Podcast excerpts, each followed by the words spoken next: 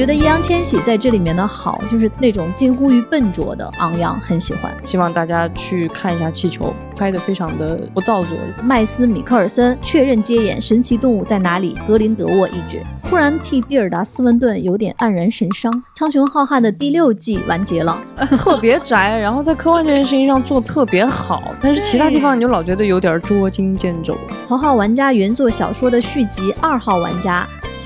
正式上架。我觉得这个名字真的好敷衍啊！哎呀，可真好看呀！就是 大阪环球影城明年二月四号开园，我想去顶蘑菇。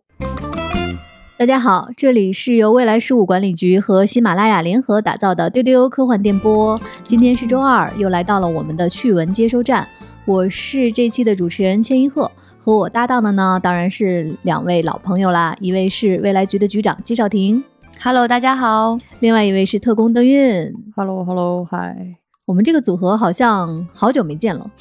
对，那可以先分享一下最近看了什么样的作品，或者有哪些好玩的事情呢？局长，可太有意思了，前辈看发射了。对，大家在上周的。加更的那个嫦娥五号的特辑，应该听到了我那个语无伦次的在现场的表达，确实是，就属于真香现场吧。就是发射前啊，挺平静的，很冷静啊，没什么感觉啊。然后真的看到的那个瞬间，还是很眼泪飙出来的感觉，激动的都结巴了。前后判若两人，对对，因为那个那个景象真的是我没有想象到的，因为它是晚上，我从来没有看过。哪怕在电影里，我都没有看过晚上发射火箭，然后有那么厚的云层的情况下，整个天空都被照红了。我的天啊，太震撼了！这一次真的是非常的特别，每次去看发射都能够觉得是有新的所得。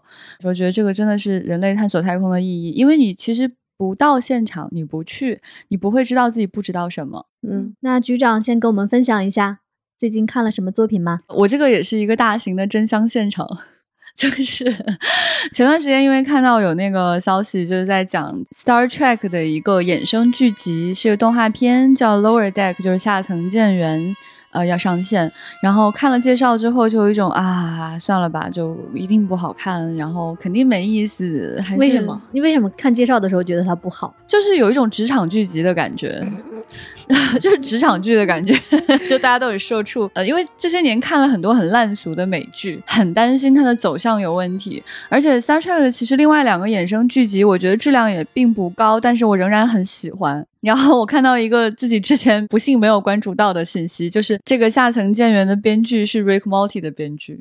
嗯，哦，哇哦！你突然觉得，诶，不太一样了，不太一样了。你就觉得，哎，应该就是 Rick Morty 版的 Star Trek 吧，还是 Star Trek 版的 Rick Morty？它里面到底是个什么东西呢？所以就手贱点开看了一下，哎呀，可真好看呀！就是 它确实是个社畜职场剧集，没错。过去我们看到的 Star Trek 啊，都是这个 Captain Kirk 和 Spock 的故事，或者是皮卡德船长啊，如何如何，就是你看到的都是那个指挥阶层的故事。那么作为 Star Trek 的小粉丝，你可能也想过，在这么大的一个舰船上，其他人在干什么呢？嗯，他们平时是怎么生活的呢？OK，那你作为粉丝，其实你也会觉得 Captain Kirk 和 Spock 离你很遥远，他们高高在上。那么，作为 Star Trek 的粉丝，这个 Rick Morty 的编剧就出场了，所以他就向大家描述了，作为 Captain Kirk、Spock，还有苏鲁，还有皮卡德船长等等这些人的粉丝。你成为了新建的船员，并且作为底层下层的年轻舰员，你会做些什么？平时你们在一起做什么样的研究？你们怎么交朋友？你们怎么社畜？想要往上爬，想当领导？OK，以及说，就是假如你不是像 Enterprise、像企业号那样在星际当中去开拓 Final Frontier，去进行第一次神秘的外星人接触的话，假如你的任务是第二次呢？嗯，假如是在他们开拓了边疆之后，你去到那个他们已经去过的星球，然后你需要去建立外交、做记录、做各种登记，然后送他们合适的礼物，哇，真的好色醋哦！对，做这些无聊的事情会怎么样呢？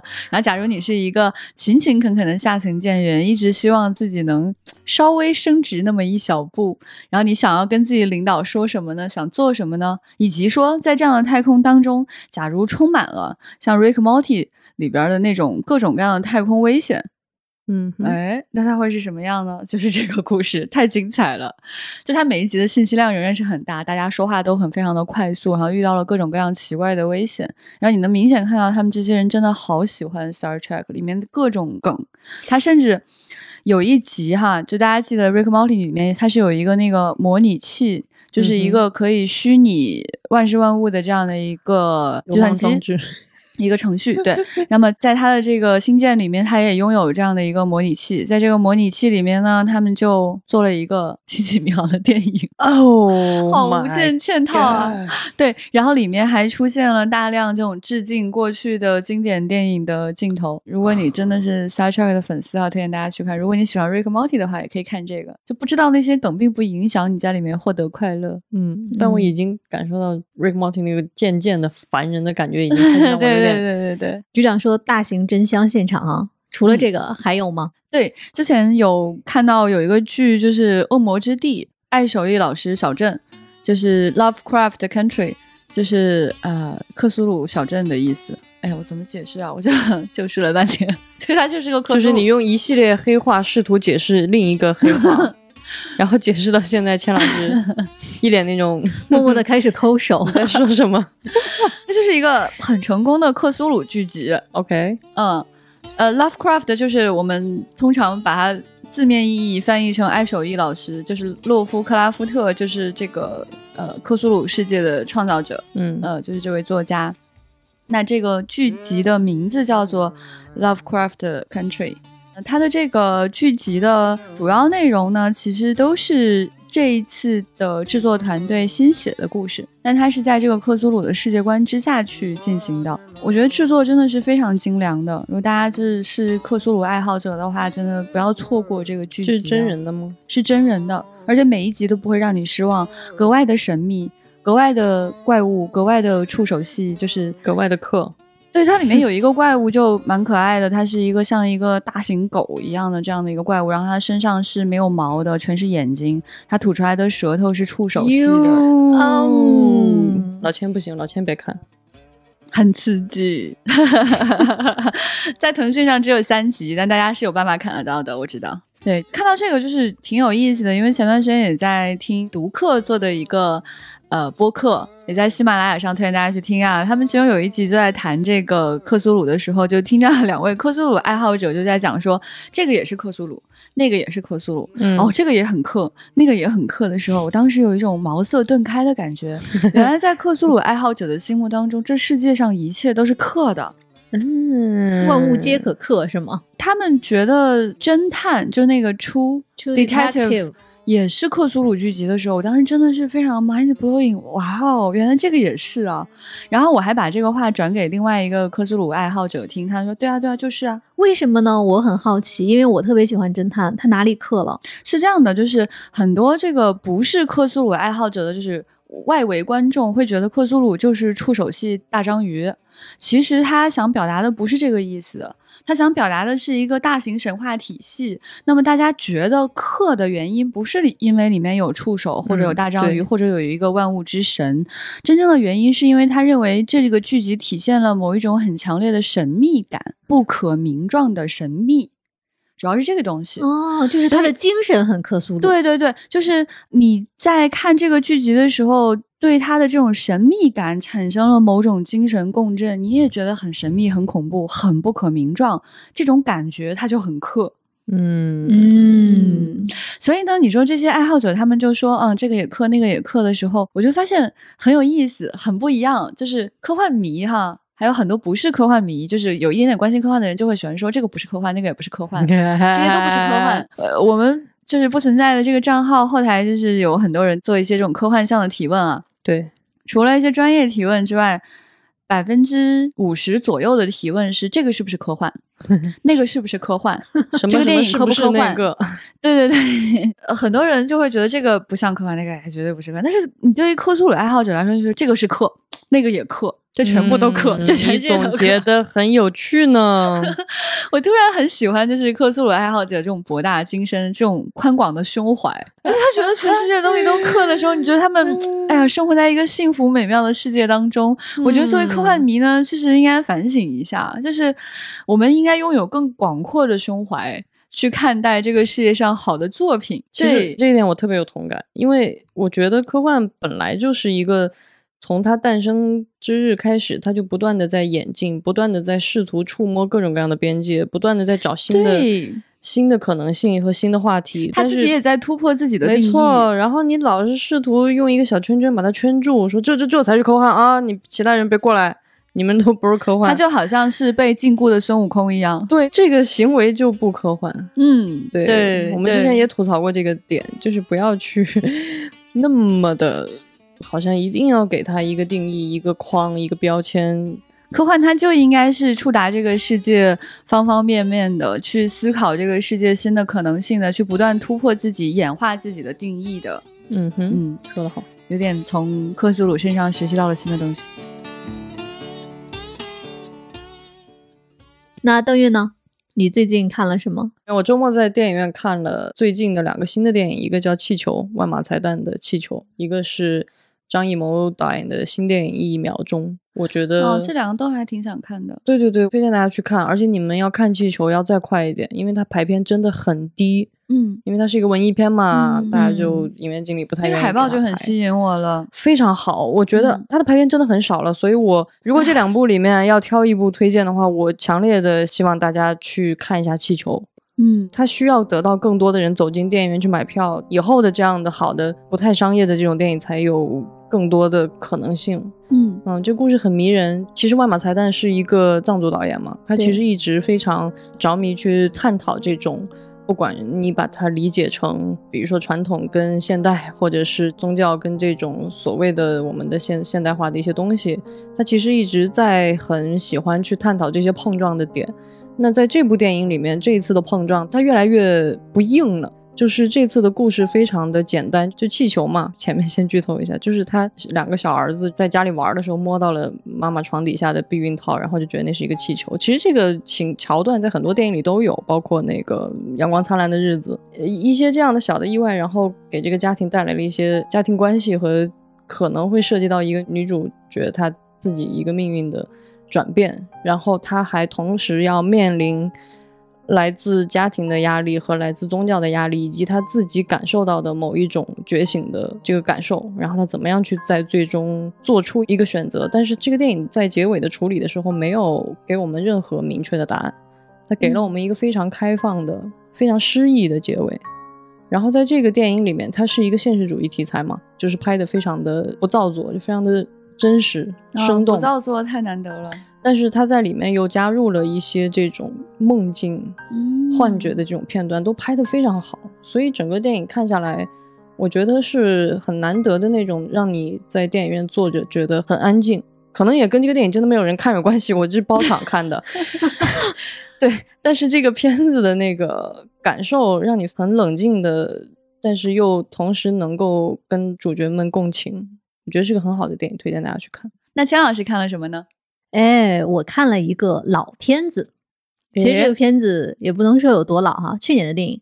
嗨，这能？我以为钱老师看的老片是三十年代的电影，去年的片子《少年的你》哦，就是你这个你这个不是看老片子，你这个是有一种破圈的感觉，落后脱节于时代热点 才看，反应慢。你为什么突然想看这个电影？其实这个片子从去年上映之后，它有很多的好评哈，但是当时我没有心动，就是可能它没有给我足够的兴趣让我去看它。然后正好呢是前段时间在厦门举办的金鸡奖，嗯，这个片子它获得了最佳女主角，就是周冬雨，她拿到了影后；是易烊千玺，他拿到了最佳男主角的提名。我就很好奇了，就是因为从这个片子它去年上映以来，会有很多身边的朋友告诉我说它的好，但是我就很好奇，说这两位年轻的演员他的演技到底好在哪里？我就很想去看一看，尤其是二十岁的易烊千玺。看完之后，我真的是圈粉了吗？没有，不能说圈粉。我看完之后，我给我身边很多喜欢易烊千玺的朋友发微信，我说我 get 到了他。嗯嗯，get 到了，我觉得是一个难得的事情。对，我觉得可能不是对于这个演员本身的一些个人的那些魅力，当然我了解的还比较浅显哈。我觉得这个片子的好，就是这两天一直在想一个词，就是少年气。对对到底这个少年气它指的是什么？因为可能现在大家在网络上啊看到很多很口水的词，什么鲜衣怒马啊，就这样的，它是少年气吗？嗯我觉得不是。是，我觉得易烊千玺在这里面的好，就是他真正的表现的我理想中的那种少年气，是那种特别美好的生命的状态。嗯说得好说得好。就是他有一种特别生命本能的去和那些巨大的恶意去对抗的那种状态，嗯。而那种对抗可能不是你平时理解的十几岁的少年他的叛逆啊，他的轻狂，而是他甚至用一种很笨拙的一种手段，但是他用他所有他的力所能及，愿意去做一个担当，然后去对抗那些不美好。这是我觉得易烊千玺在这里面演的特别好的一个地方，那种很感人的少年气。哇哦，钱老师总结的，而且我没有想到这个片子是如此的感人哈！就我我为什么你本来以为是个普通青春爱对情什么的？我我刚才为什么说他的那种笨拙感让我很感动？就是比如说这个世界对这个女孩子有那样巨大的恶意，那易烊千玺怎么去保护周冬雨演的这个角色？嗯他的能力只是远远的跟在他身后，但是对他来说，以及对于这个女孩子来说，他就给了一个世界。嗯我喜欢这种，就是有一点点在成年人看来就是那种近乎于笨拙的是是是，那种昂扬，很喜欢。就千晓说的太好了，就是当时我看这个电影的时候，其实一开始是冲着周冬雨去的，因为觉得她确实是一个很有灵气的女演员。嗯，但没想到看了这个电影，就是对易烊千玺的演技感到非常的惊讶。就他在其中的表现远远超出了预期，而且真的可能甩他同龄人好多条街的感觉。嗯确实确实完全没有想到他可以演得如此入木三分，你能够从他这个表演当中感觉到他对这个角色思考非常的多，而且他表现非常的生动。嗯，他不仅仅是说有一些台词、一些表情，他通过他的眼神都对，讲出了很多的内容，完全是让你真的感受到什么叫真正的年轻。就钱老师说的这种，就他身体里面鲜活的生命力的那种感受，非常的强烈。我真的很看好他。他虽然这次只是提名最佳男主角，他太年轻了，他才二十岁对，才二十岁。以后他人生中的奖项真的都等着他。是的，我因为之前只看过他演的《长安十二时辰》，嗯可能对他的印象没有在看完《少年的你》之后那么深的一个感受。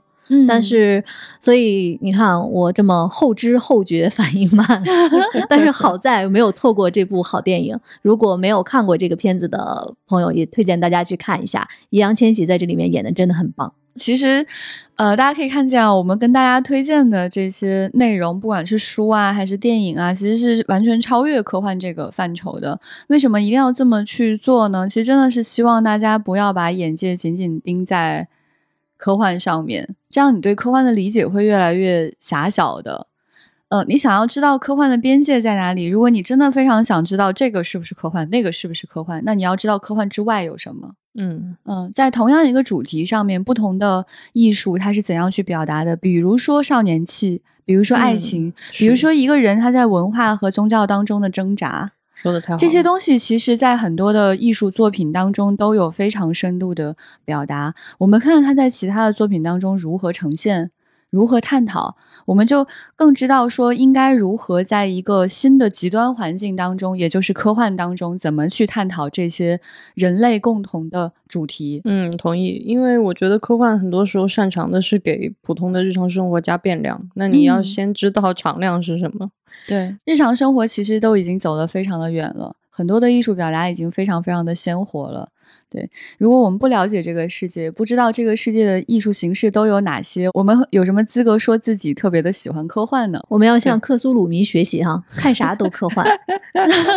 不一定是看啥都科幻，倒是说就是想要知道科幻就是保的内涵，持一个开放的眼界对和心胸吧。对对对对嗯对，就是呃，开放的心胸是最重要的，能够让我们去看见这个世界不一样的风景。科幻其实最大的作用就是这样，就是让你在孩童时期种下一颗好奇的心。嗯让你永远对这个世界保持好奇，去看新的星球。假如你拒绝其他的艺术形式，那说明科幻对你的启迪就失败了，嗯这就太可惜了。我们接下来进入到今天的资讯环节。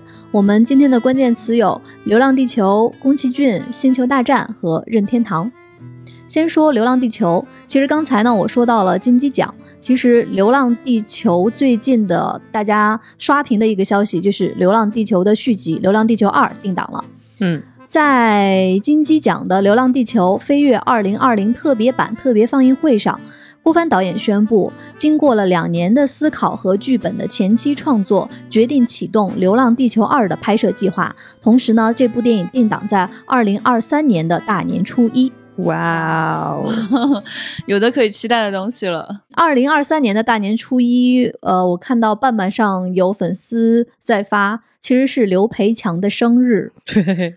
哦，对对，那条转的巧了吧？是的，他的个人资料，对个人资料，刘培强是二零二三年一月二十二日出生，那一天就是大年初一。哦，我鸡皮疙瘩起来了，有点感动。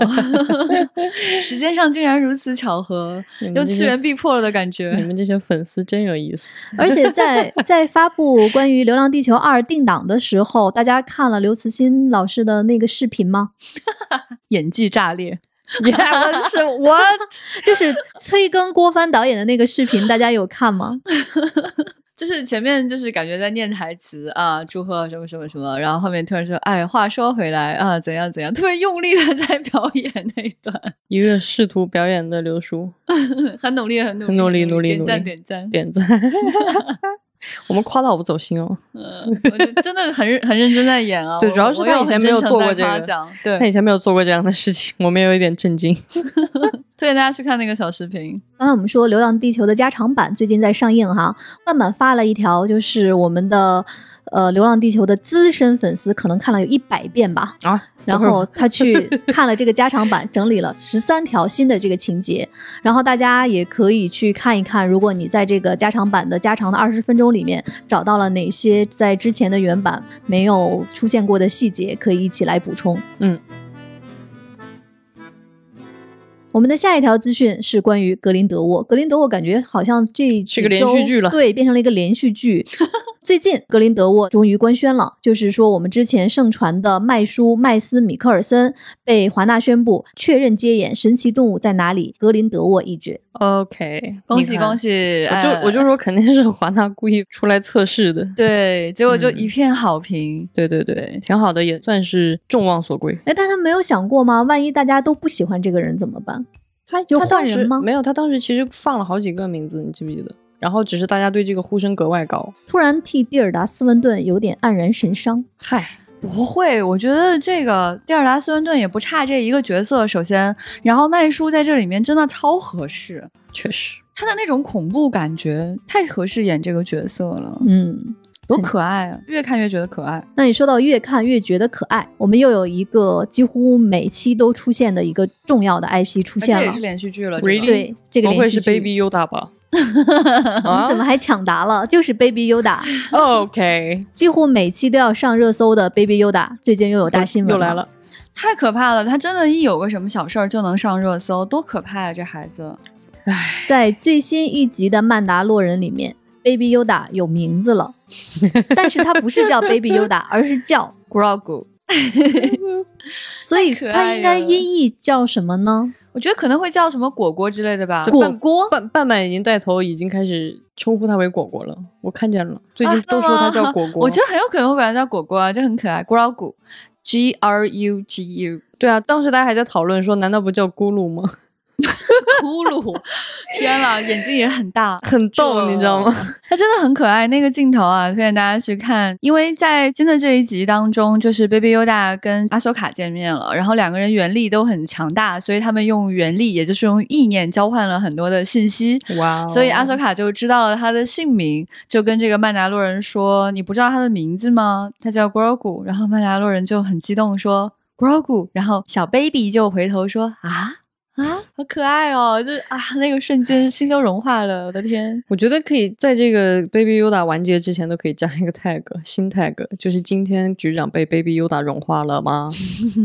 哎，好像我们的老 tag 已经很久没有出现了。对啊，就不好意思说了嘛，都已经给我两集的时间去讲了。对，我们给他一个新 tag，大家可以回去听一下往期资讯，每期节目都有局长在那边。哦，baby 又在呜，OK OK，好可爱哦，那个小手手。我其实有一点点失望，Why？什么？因为我查专门查了，就是他们尤达这个种族确实在整个宇宙当中非常的稀有，而且是有男有女的。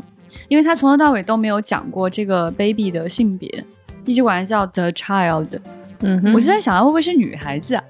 结果这一集管它称呼为 he，我就有一点点失望。我觉得万一是个小姑娘多可爱。在这个星战序列当中，阿索卡是在动画当中出现的一个重要角色，所以她这一集第一次由真人出演。然后在剧集当中出现，就粉丝的呼声是特别高的，还原度确实也很逼真，推荐大家去看这个剧集，并且买这个玩具。May the force be with you。对我也一直在关注他的周边，至今还没有找到一个让我特别心动的。我们的下一条资讯呢，是关于剧集《苍穹浩瀚》。《苍穹浩瀚》的第六季完结了，然后最终季呢，现在已经官宣续订了。这个剧集里面啊，它描述的对外太空生物的探索以及外星文明的权力斗争都很细致。而且呢，大家知道它之前是 NBC 下属的 Sci-Fi 频道的剧集，现在呢是亚马逊把它接了过来。然后就有粉丝说啊，亚马逊接手之后，明显感觉到经费多了。确实，因为 Sci-Fi 拍片子一向是那个风格。Sci-fi 频道是穷穷的，但是非常非常 sci-fi。对他们就跟他们的名字啊 特别宅，然后在科幻这件事情上做特别好，但是其他地方你就老觉得有点捉襟见肘。前辈说的这个捉襟见肘的感觉是特别对的，就是。他们家真的太宅、太科幻、太 hardcore 了，就是他所有的科幻剧集，让你能够感觉那个科幻的感觉特别的在线。但是他从请演员啊，然后从做特效啊，然后整个置景啊，就各方面感觉都钱不太够用。但是也不是说很穷很穷的感觉，就是有一点点捉襟见肘的味道在里面。对，就是他有钱的话就可以更哎翻上去了。对对，因为你觉得他真的就是很 sci-fi。对，这个苍穹浩瀚，你能感觉到他前面的那个感受哈。就是这个地方，我用了那个特效，然后我花了钱，然后我就老剪这一段闪回进去给你们看，给你们看看。你看我这地方花了好多钱做的特效，就是它整个第一季当中出现了好多同一个做的特效的画面。嗯，好心酸啊，这个听我都要哭出来了。就非常希望 CFI 频道能够发展的好，这是我一个衷心的祝愿。希望大家多去看看 CFI 频道的剧集，请大家支持他们。我们接下来的一条资讯呢，是关于一部电影的定档，它就是《悬崖上的波妞》。《悬崖上的波妞》呢，即将于十二月三十一号在我们中国内地上映。为了配合这次上映呢，宫崎骏给中国的观众手写了一封信，还画了一只特别欢脱的自画像红猪，特别可爱。这上面他还写了中文，歪歪扭扭的写着“波妞能带快乐”，逗号就太好啦，可爱，真的很可爱。这个红猪还戴着墨镜，哎，这个姿势也特别的快乐。我已经被他这个画像给快乐到了。这些年，就是宫崎骏的很多电影都在电影院重新上映了，对对对对，很快乐。就非常希望有朝一日可以还他电影票，终于有机会了。就希望他那些片子都可以再上映一遍。十二月三十一号。嗯，我们去看悬崖上的波妞。Yes，二零一八年的时候，斯皮尔伯格执导的电影《头号玩家》呢，其实给大家留下了非常深刻的印象。那最近，《头号玩家》原作小说的续集《二号玩家》正式上架。我觉得这个名字真的好敷衍啊！这 serious，，就是 就是《头号玩家》，他的续作就是《二号玩家》，是吗？听上去真的太……我因为我觉得《头号玩家》听上去是一个很酷的，就是《二号玩家》听上去有一种。下层见人的感觉，下层见人不是，但是就是你在游戏当中，Player One、Player Two 还是一个比较常见的那个说法，但是因为它被翻译成头号玩家，因为确实也是 Number One，它不只是 Player One，它确实得了第一名。对对对对，最好笑的是，我们就会以为说第三本书应该是三号玩家吧？不是，那就更敷衍。不是哦，是零号玩家。为什么是零号呢？好像是前传吧？对，第三部是前传，就叫零号玩家。那你们这个三部曲好棒哦！对啊，就很好奇啊，挺宅气的感觉，挺可爱的。那二号玩家这个剧情呢，它是接在头号玩家之后的，他们就相当于说在叙事上是完全一个线性下来的。它讲的是小说中的男主角 Wade Watts 解开了绿洲创始人，也就是大家在电影中看到的那位老先生哈，他留下的谜题。而在地下室中呢，他再次发现了改变世界的新技术。刚才我们说到今天的一个关键词是任天堂，接下来任天堂来了。大阪环球影城首次发布了超级任天堂世界内部的曝光视频，明年二月四号开园。对于你，你的钱包准备好了吗？我准备好了。关键现在旅行还是一个稍微有点麻烦。对，不太现实的事情，就不知道到了明年二月份的时候能不能去日本旅行。明年二月四号其实就两个月了。对啊，就马上就到了。我已经看过那个视频了，他这视频拍的反正还挺冷静的，就是没有那种对，没有那种特别哇很炫酷的，就是因为没有人啊，里面不是手法也很冷静，就是给你看看，哎，你看我们有这个车车，然后这边上有这些，这不是形成了强烈的对比吗？对啊，就是他一边冷静一边想象，你看了这个画面之后，在那边对对对，这个啊。那个就这样，我倒也没有那样了，但还是很想去玩。我想去顶蘑菇。哎，你说他这个餐厅里面会卖蘑菇啊？会吧，肯定得有卖各种，肯定有蘑菇吧，食物啊什么的。对啊，对，还有金币呀，然后什么。对啊，哎呀，好可爱。然后你应该走到哪儿，就是获得一些奖励，都应该有那个声音吧？那说到游戏，最近雨果奖宣布。在今年开设电子游戏奖，雨果奖的联合主席表示，因为今年的疫情呢，许多人玩游戏的时间远超预期，开设游戏奖是为了给本年度优秀的游戏一个庆祝和表彰的机会。同时，他认为许多电子游戏都富有创意，多年来为奇幻、科幻小说的创作提供了灵感。很高兴能向他们致敬。确实，好，一直都没有这个游戏分项，而且竟然仅限于今年。我以为会从比如说今年开始之后一直会有之类的。对，它仅限二零二一年。这个游戏奖还挺有意思的，而且确实有非常多经典的游戏都是科幻奇幻题材的。然后这个结果会在明年的世界科幻大会上来公布，所以，呃，明年世界科幻大会是二零二一年八月在华盛顿举办，不知道能不能够线下实体举行，因为今年的世界科幻大会是线上在对线上举行。对对对。在前段时间呢，有两个让人比较悲伤的消息，其中一个呢是日本著名科幻作家小林泰三去世。小林泰三呢，他曾经写过《看海的人》《玩具修理者》《最不难》等等，享年五十八岁。这么年轻就去世了，什么原因？生病没有公布。生病，生病。嗯嗯，应该是比较急性的病吧。对，因为他很年轻，所以当时新闻出来的时候，我们当时在办公室里面，大家都不敢相信这个是真实的一个消息。对，就是小林泰三是非常重要的日本的科幻作家，然后他这些作品确实也都是享誉世界的。很幸运，作家能够在生前写了这么多好的作品留给我们，很多好的作品都是在有这个中文译作的，所以推荐大家去读一读他的作品。是的，希望他在他的作品当中长存。咱们的微信推送了一条，对，就是在讲这个小林泰三的一篇文章，也推荐大家可以去看一下。标题就是“拥有克苏鲁触手的科幻大师小林泰三”。嗯，那刚才说到还有一个比较悲伤的消息，是在《星球大战正传三部曲》中扮演达斯维达的演员 David Prowse 于十月二十九号离开我们了，享年八十五岁。唉。我觉得这个可能真的是一个很让星战迷非常震惊的消息。我觉得是有一种那种感觉，就是你觉得这个时代在离你远去。对，因为他是真的年纪也不小了嘛，八十五岁。然后你就突然觉得，哎，他都八十五岁了，但是你印象里那个达斯维达还是那样的一个强者。对，就有一点点觉得这个时代在慢慢的离你远去。然后你自己从一个中二的少年一算，哎，我都这么老了。对，不影响，八十五岁也可以非常的中二，仍然拥有原力。就是大家的这种悲伤，应该还有一个重要原因，他毕竟在里面演的是一个父亲的角色。后来也有很多人去演绎他作为一个温暖的爸爸会是一个什么样的爸爸。嗯，他在星战当中也是绝对的这个 Dark Force 的代表，你永远觉得他是强大的，是黑暗的，是恐怖的，他是拥有着一种可以毁灭一切的这样的一种力量。他突然离世，你就突然啊，有什么东西给轰塌了的那种感觉。对，当然也感谢他非常优秀的演出，然后留下了如此经典的荧幕形象。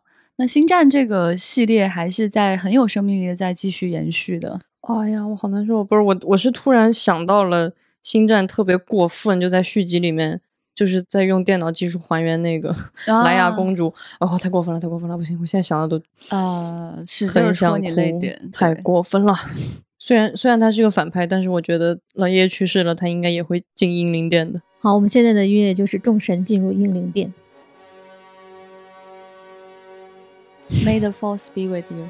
May the force be with you。我们调整一下情绪，来一条趣闻。大家都知道伊藤润二哈，日本恐怖漫画大师，他的作品比如有《富江》啊、《漩涡》啊。但是你们知道他怕什么吗？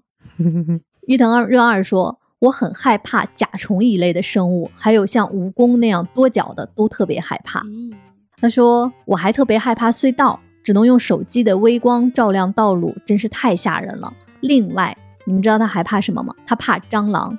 他说：我虽然画蟑螂，但是我真的很害怕蟑螂。哎，这也有点可爱吧？就是他的画风真的太恐怖了，而且他讲的他害怕这些东西，他都有画啊。其实，所以当时看到这条的时候，我当时那个感受就是，这不是韩松老师吗？韩松老师就是这样，啊，大家看韩松老师写的东西都特别的害怕，然后觉得他经常写一些很恐怖的画面。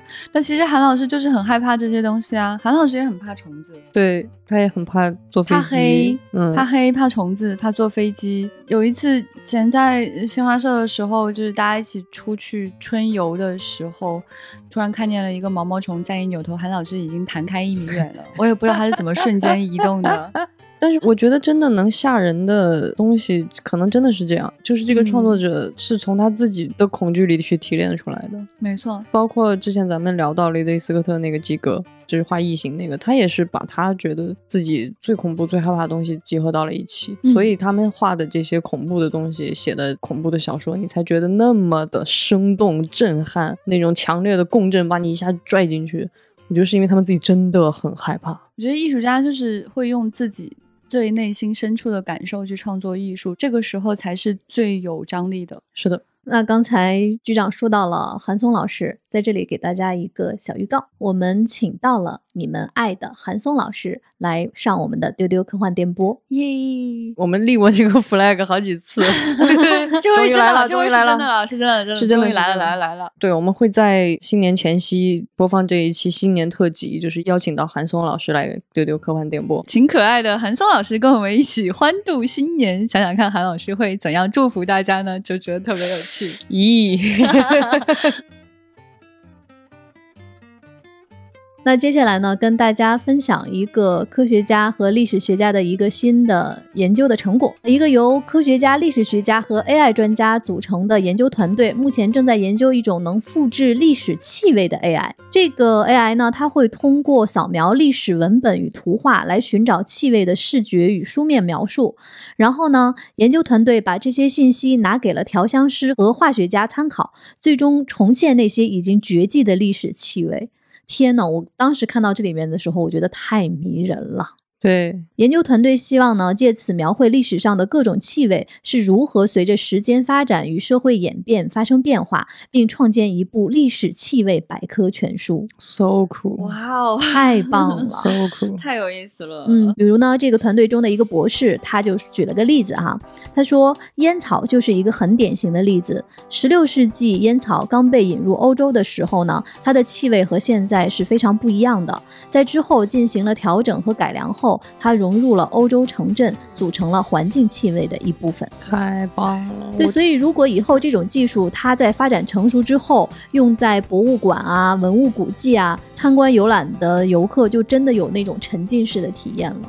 是的，是的，是的，我觉得这个应用可以特别的广泛。。对对对对对，你能想象说，你看书的时候、看电影的时候、看 VR 的时候，气味这个东西往往是你脑补出来的。是的，比如说在书籍当中，它会描写什么巴黎的臭水沟啊，然后描写什么草原上的清香啊，这些东西其实都是你自己想象出来的气味。这个东西相当于在过去的艺术表达当中，它往往是缺位的。嗯哼，它只有通过你的脑补才能够感觉得到。那它如果能够实现这种刺激，会多么奇妙呢？而且我在想，如果以后的就是电影艺术啊，不要让那个气味跟画面是严格对应的，它实现一定程度的错位，或者甚至是相反的。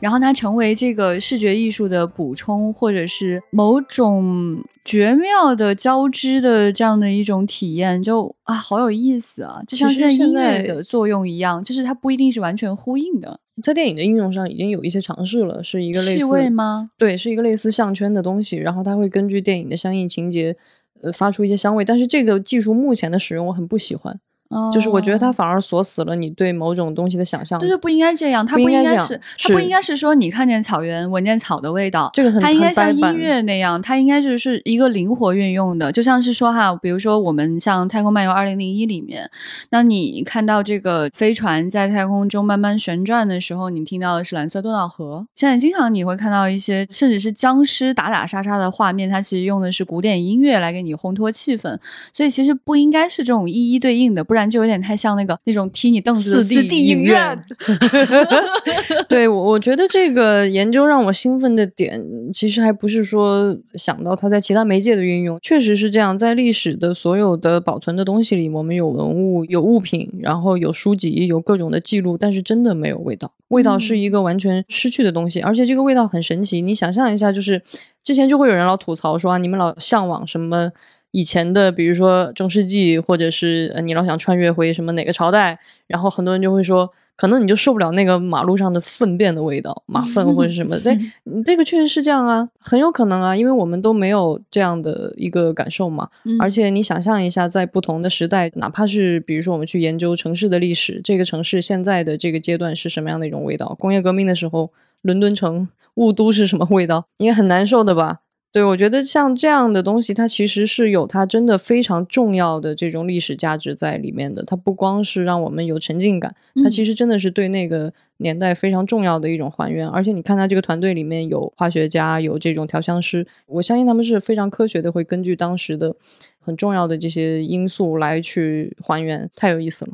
嗯，就是我刚才想就是建议迪士尼加入。想知道 Baby Yoda 什么气味吗？我更想要你刚刚说那个感觉，就是我在这个体验当中会同时有一些味觉上的对，就是我就在想，就是气味它其实也很像是一种语言，嗯，就像音符一样，就是它的排列组合应该会给人产生不一样的情绪跟思考，所以它的运用应该是呃在艺术表达当中应该是更灵活的。是的，对，所以如果将来我们能够在影院当中一边看电影一边感受到某种气味的刺激的时候，应该不会像今天想象的这种那么实在的啊，你你看到一个那个十八世纪的大街，就是一定是马粪的味道。我觉得这个想法太不艺术，太对不起这个技术的发展了。是是是，就是在我们发的这条微博底下有一个粉丝留言，还挺有意思的。他就说：“是啊，德国的很多博物馆都在展示气味。伊丽莎白沼泽博物馆里面有沼泽味的香水，德国海事博物馆里有鱼油，德国卫生博物馆有一排罐子，可以像喷香水一样喷出气味。”然后他补充说：“我的毕业论文里也有这样一部分，把十七世纪的药店史在博物馆展览中心以气味的方式呈现。之前在学校展览的时候，还用小纱网袋装了药材，都是特意挑过来的外来品种。香水这个东西，它很有意思的点是说，它让你闻到某个气息，其实是非常希望你去联想到某种感受的。嗯，嗯对对对对对，是的。就像说，它有的香水就叫邂逅嗯啊，有的香水叫真爱，嗯它给你的那种就是年龄的感受，然后人的感受，让你对某个情境的想象就不一样。嗯，所以不同的香气，它就应该在人脑当中能够产生的这种刺激效果会不太一样。所以我特别的期待这种艺术表达可以更多的跟其他的形式有深度的结合。嗯那接下来呢，进入到我们的互动环节。我们在上周播出了两期和左恒老师一起聊雷德利·斯科特，收到了很多我们的听友们的精彩的评论。一个叫丹尼尔与吉斯卡的朋友，他应该是听见左老师在讲那段汉尼拔的桥段，然后他说太变态了，左老师，我喜欢，哈哈哈。然后我们在上雷德利·斯科特上集有给大家留问题，就是你最喜欢雷德利作品当中的哪一幕？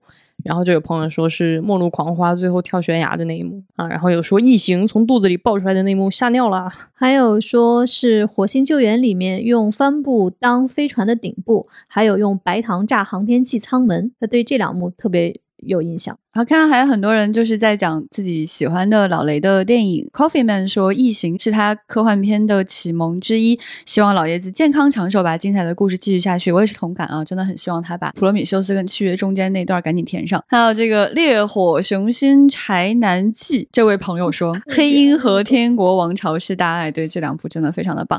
还有一位朋友说，《阴域杀手》是永远的神。有一位叫 S 杠 QKR 这位朋友说。怎么每个嘉宾都这么有气质，中英文畅通，见识文采博古通今？是在夸我们上一期的左老师和局长还有邓韵。哇，嗯，你 get 到了他们，他们就是这样。我们的嘉宾就是这么优秀，太不好意思了。我们还看到很多，就是大家对于文昌奥德赛嫦娥五号发射与月球科幻那一个特辑的很多的回应。有一位听友他说：“呜呜，听得热泪盈眶。”对，其实我们自己也挺热泪盈眶的。平海林峰说：“听完这一期丢丢电波，虽然之前看了很多报道，还是被局长邓运、鹏飞导演的分享而热血沸腾。我甚至从邓运的声音中感觉到他热泪盈眶了。谢谢你们的分享。你看，人家隔着声音都听出来你哭了。还有这位叫做鱼油 什么卵磷脂上市了，这 位朋友就是他。”标记了这个听的时间，在二十六分四十五秒的时候说啊感动，对，那个时候那那是那个发射成功的那个时候。哦，对，然后所以在这个评论当中，大家喜欢的话可以去标记那个时间，对，然后有一位朋友标记了局长的一句话，然后把它引用出来，说这个地球上有很多物种，我们是唯一的那个试图离开地球去理解其他星球的物种。你看局长金句啊，确实说的很好，因为那天你们看发射很神奇。出发的时候看到了牛，对，真的太神奇。发射成功之后，你们又看到了一只白色的鸟，对对。那天就是整个画面都有一种很神奇那种不真实感，对对对，很像梦境。那在节目的最后呢，今天给大家留一个互动的话题，因为我们刚才聊到了关于历史和气味，想问一下大家，如果 AI 的手段可以还原历史的味道，你最想闻到的味道是什么？是哪个场景？